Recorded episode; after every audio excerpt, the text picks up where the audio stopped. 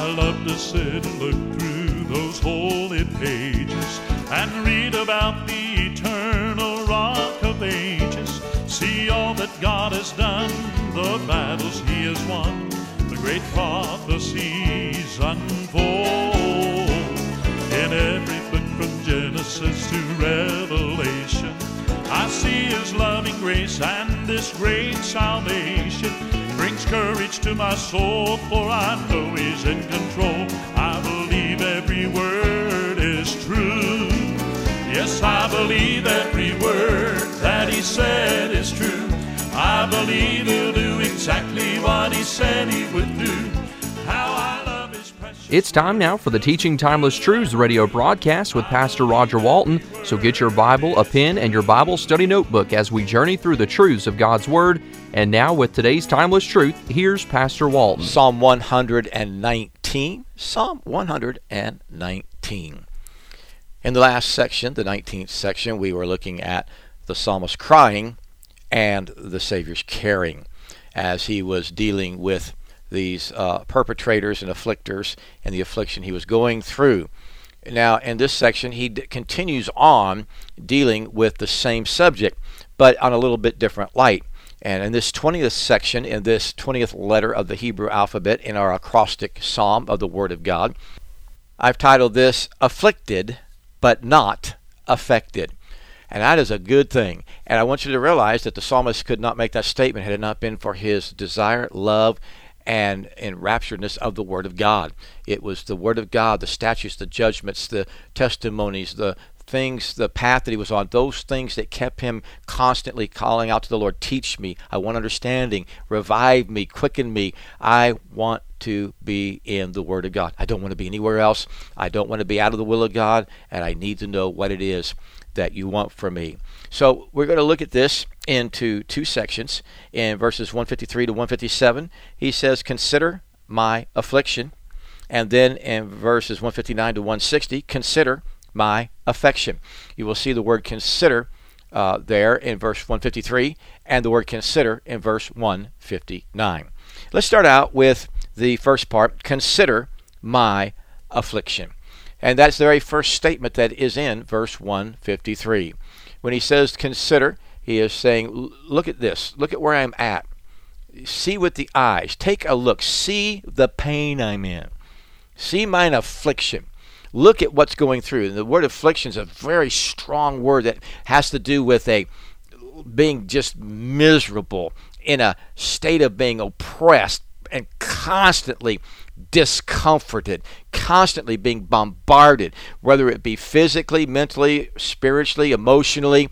It just doesn't matter. It's a constant bombardment over and over and over, and it doesn't go away. They're relentless and they keep on going and going and going. And you wonder, are they ever going to stop? Are they ever going to let me go? And they're not. They're, that's not what they're dealing with. They, they don't want that. And a lot of the times we don't realize that people hate the Word of God and the God of the Word because the devil is angry.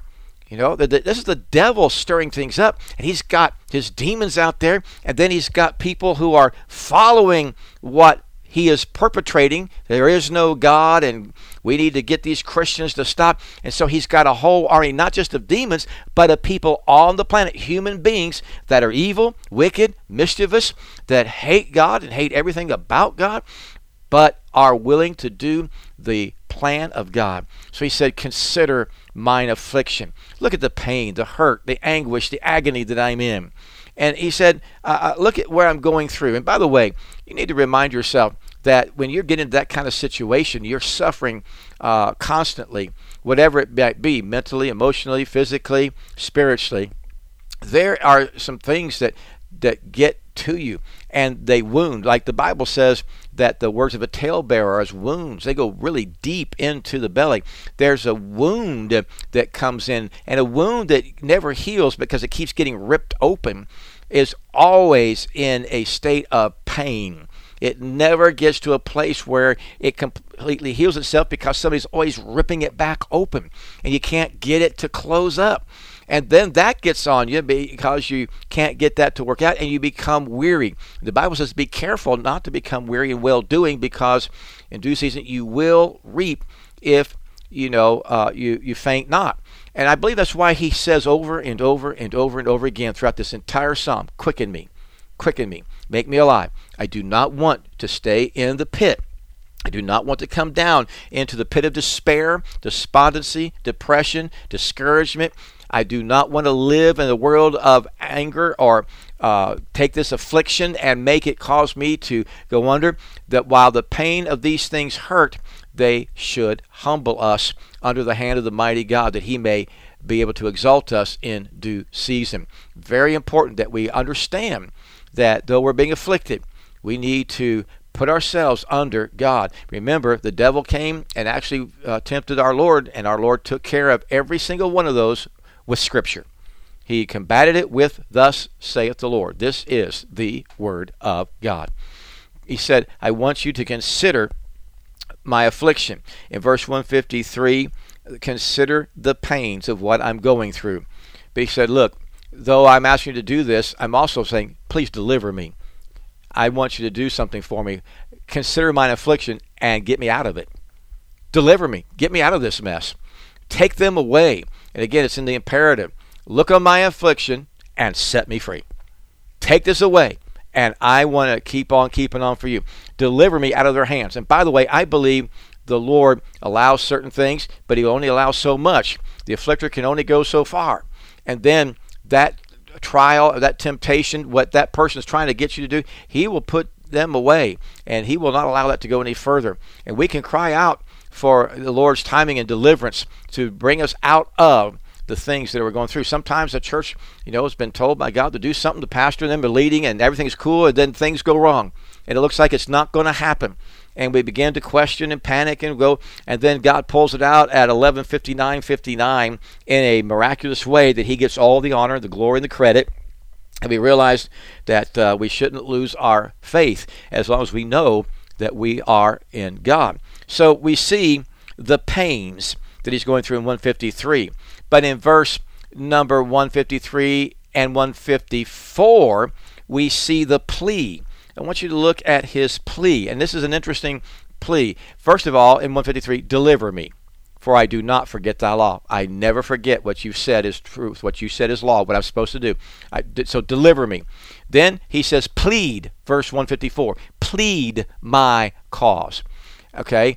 Look at what's going on and, and plead my cause. What he's asking him to do is to become involved in his life and say, look, contend, dispute with these people, uh, plead my cause before them, show them why I'm right and they're wrong. And I want you to plead my cause. Fight for me. Okay? That's what I want you to do. Fight for me. I want you to deliver me. I'm yours. You've redeemed me. Fight for me and save me. Deliver me. Pull me out of this mess. So he said, Deliver me twice. Quicken me, verse 154 says, according to thy word. Make me alive, just like you said in your word. I want to be alive. So I need you to plead and and I need you to deliver and I need you to quicken and I need this in my life because I do not want to go down the wrong road. I do not want affliction to get hold of me. I do not want the pain and the hurt and the agony to cause me to throw the towel in on you. So I'm begging for this. So when he says do this, it's all of these are commands. And when he says plead my cause, it is a command form. And when he says deliver me, but when he says quicken me, he not only has it in the command form, but he kicks it up in that high intense. He's constant. I mean, this is what I want. If there's anything we'll get out of the entire 22 sections, is the psalmist wanted to be alive, to be revived and refreshed in the Lord constantly. He never wanted to be dead. He never wanted his life to be that which would be of a dead faith.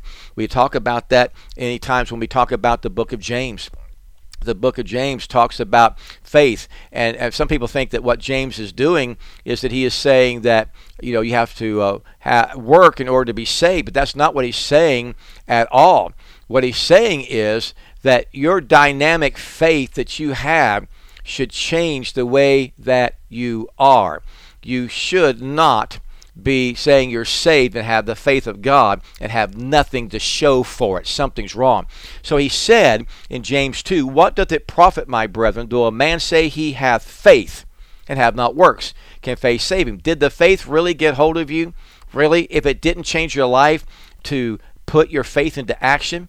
And then he goes on and says, If a brother or sister be naked and destitute of daily food, and one of you say to them, Depart in peace, be ye warmed and filled, notwithstanding ye give them not those things which are evil for the body, what does it profit? What did it do for them? If you just look and say, Oh, God bless you, have a good day, be warm and filled, you don't have anything to eat, oh, well, bless you. You know, you, you got saved. If it changed your life, then you should be like the Lord who sought you. You want to seek people that you can help bring the gospel to and minister to them like he ministered to people's physical needs to bring them to their spiritual need. And we always minister to people's physical needs to bring them to their spiritual need as well. He said, Even so, faith that hath not works is dead, being alone. Yea, a man may say, Thou hast faith, and I have works. Show me thy faith without thy works. I'll show you my faith by my works. He didn't say, I got saved by my works. He said, I'll prove I got saved by the fact that I'm working. He said, Thou believest there is one God, thou doest well. The devils also believe and tremble. Here's the thing. He said, But wilt thou know, O vain man, that faith without works is dead? It's not it's not a live faith. You either have a dynamic faith that's alive in the Lord, or you have a dead faith. It has nothing.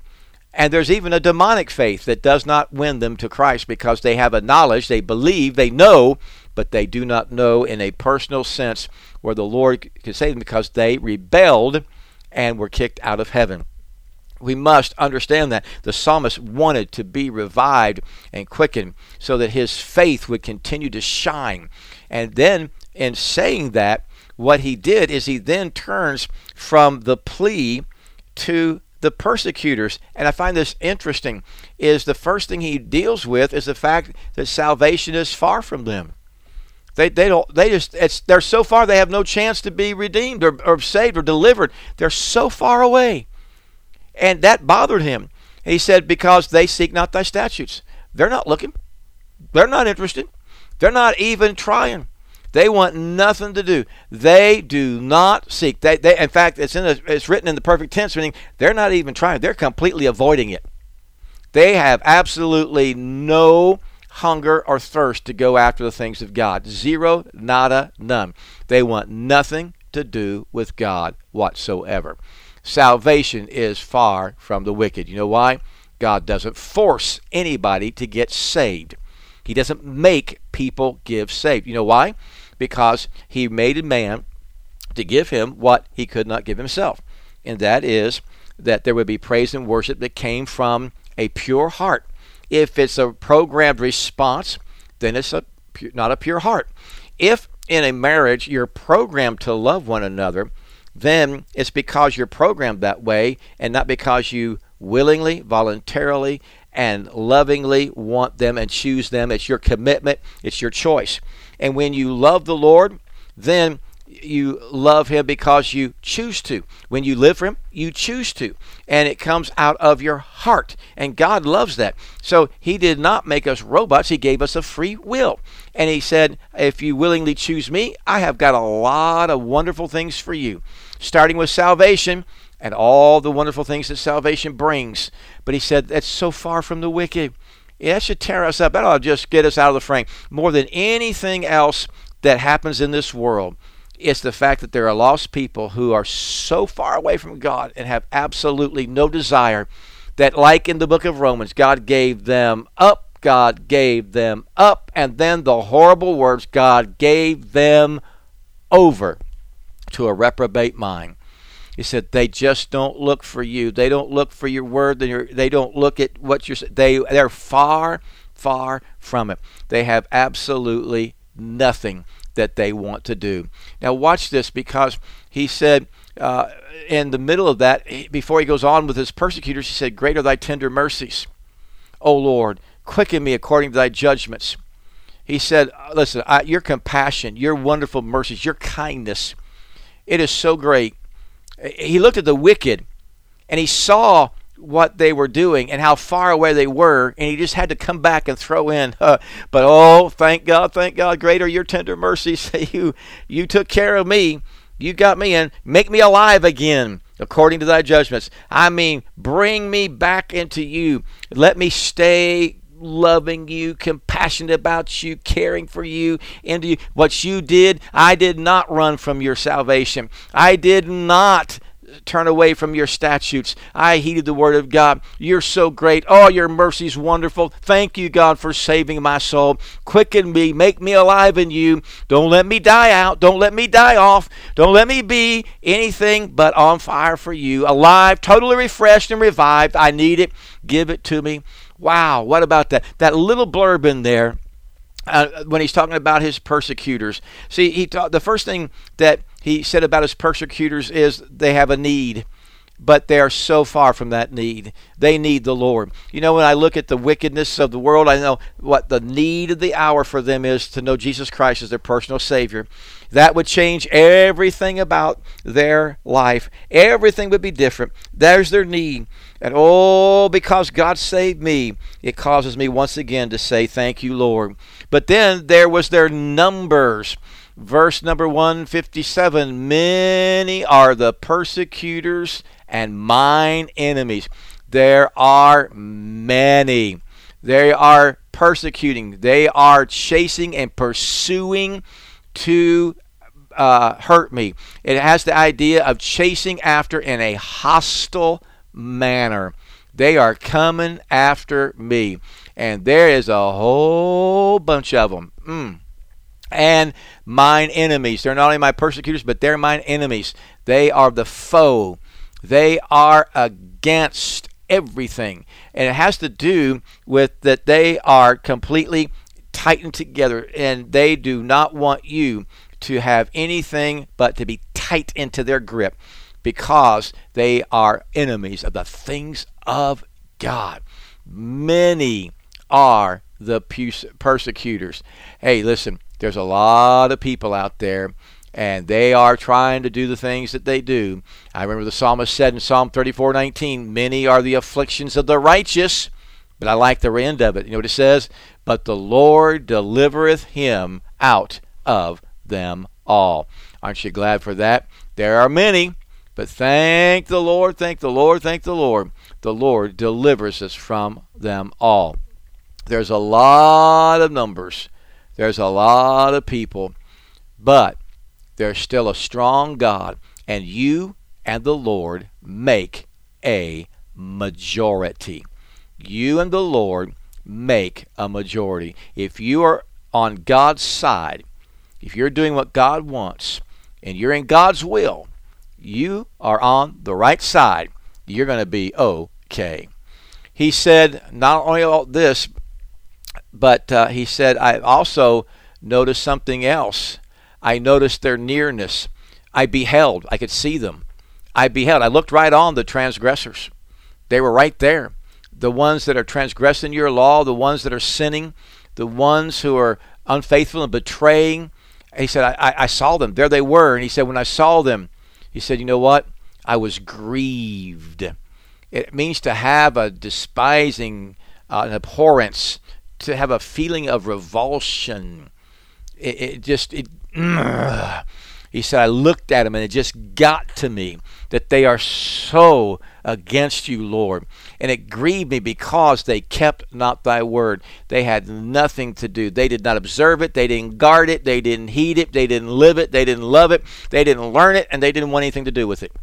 They totally and completely had nothing to do with it. He said they were near, they were right there, and they were very close by. There were many in verse 157 because they were near. I could see them, and I beheld them, and there they were. May I remind you that evil will always be around us. There will always be those who think that we should throw in the towel and tell God that He's obsolete and old fashioned. And it, it started right at the beginning of the first church. If you go back to the beginning of the church, and all this, Peter preaches, five, uh, 3,000 are saved. Later on, 5,000 are saved.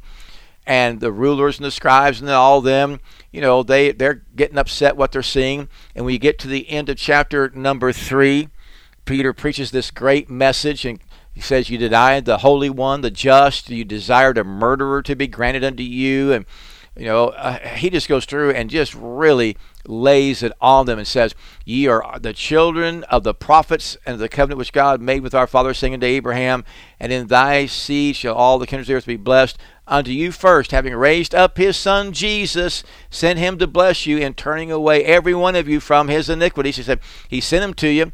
And uh, verse 20 talks about, in chapter 3, he shall send Jesus, which he preached unto you. And then all of a sudden, you get to chapter 4, verse 1, as the uh, book of Acts. And as they spake unto the people, the priests and the captain of the temple and the Sadducees came upon them, being grieved.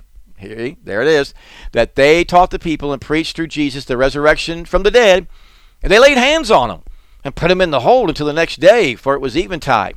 Howbeit, many of them which heard the word believed, and the number of the men was about five thousand.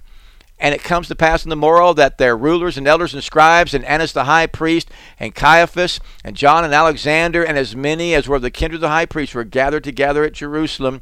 And when they had set them in the midst, they asked by what power or by what name they'd done this. Then Peter, filled with the Holy Ghost, unto them, ye rulers of the people and children of Israel, and bam, he lets into them again and tells them all about Jesus. And man, that was something. And he ends that little discourse saying, Neither is there salvation in any other, for there's none other name under heaven given among men whereby we must be saved, talking about Jesus Christ of Nazareth. Now, watch the council. Now, when they saw the boldness of Peter and John and perceived that they were unlearned and ignorant men, they marveled and took knowledge of them that they had been with Jesus. And beholding the man which was healed standing there, you know, they couldn't say anything about it because they were standing right there. But when they had commanded them to go outside of the council, they conferred among themselves. They decided to tell them, You cannot, you cannot, you cannot in this name do this. But Peter and John answered and said to them, Whether it be right in the sight of God to hearken to you more than God judge ye, for we cannot but speak the things which we have heard. Sorry, that's not what's going to happen because that's not what we're about. We're going to keep on preaching so that the lost people can be saved. And you that are very wicked, you're going to wish that you had listened one day. You're going to wish that you had said, I want to choose Christ. So we see the persecutors, and we see their need, their numbers, and their nearness. He said, Consider mine affliction. But then I want you to notice he was being knocked around, but he wasn't knocked out. Yeah, he was afflicted, but he was not affected because in verse 159 and 156, with all of his pleading to be revived and to be delivered because he wants God, he says, Lord, consider my affliction. Now consider my affection. Boy, I like this. Consider my affection. I'm consider what I'm going through and help me to be delivered from it, but consider also my affection. Look at it says, verse 159. Consider how I love thy precepts. Consider my incredible love and joy of your incredible precepts, your principles. In the book of Proverbs, we look at the Word of God and it's personified as wisdom. The Word of God is personified as a lady and sometimes wisdom of the Word. And so you'll see a lot of forsake her nots and things. Proverbs chapter 4 Forsake her not, she shall preserve thee. Love her, she shall keep thee. And uh, if you look at Proverbs 21 40, uh, I think it's chapter 21, verse 17, he that loveth pleasure shall be a poor man. He that loveth wine and oil shall not be rich. Those, where do you put your love? Where your affection is? Where your heart is, your treasure is. Where your treasure is, your heart is. Where are you putting what you uh, love? Where are you doing? Here's the thing. He said, Look, I want you, Lord, to consider how much I love the principles of your Word of God. Quicken me, make me alive. I, I, I want to be alive. Would you look at how much I love your precepts? Make me alive in it. Do it. Make it happen. Because I absolutely, and it's in the perfect tense, I absolutely, perfectly, completely love it. I love your precepts. Give me that. Quicken me, O Lord, according to thy loving kindness. Listen, I love the Lord because he first loved me, and I could not have loved him had he not have loved me first.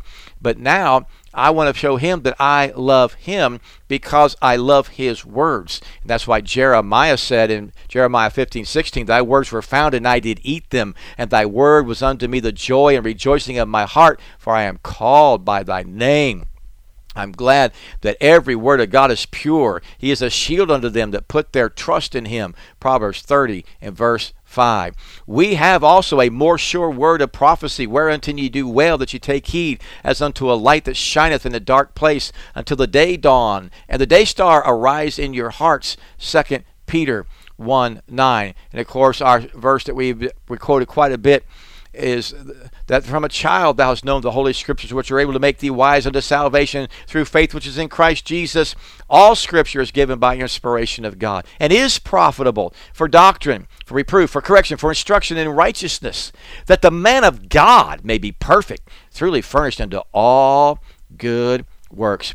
He said, Oh, consider how much I love thy precepts and quicken me. He said, I have a devotion Consider my affection. I have a devotion to your word because of your loving kindness. The two go together. Your love and my love for you, that devotion.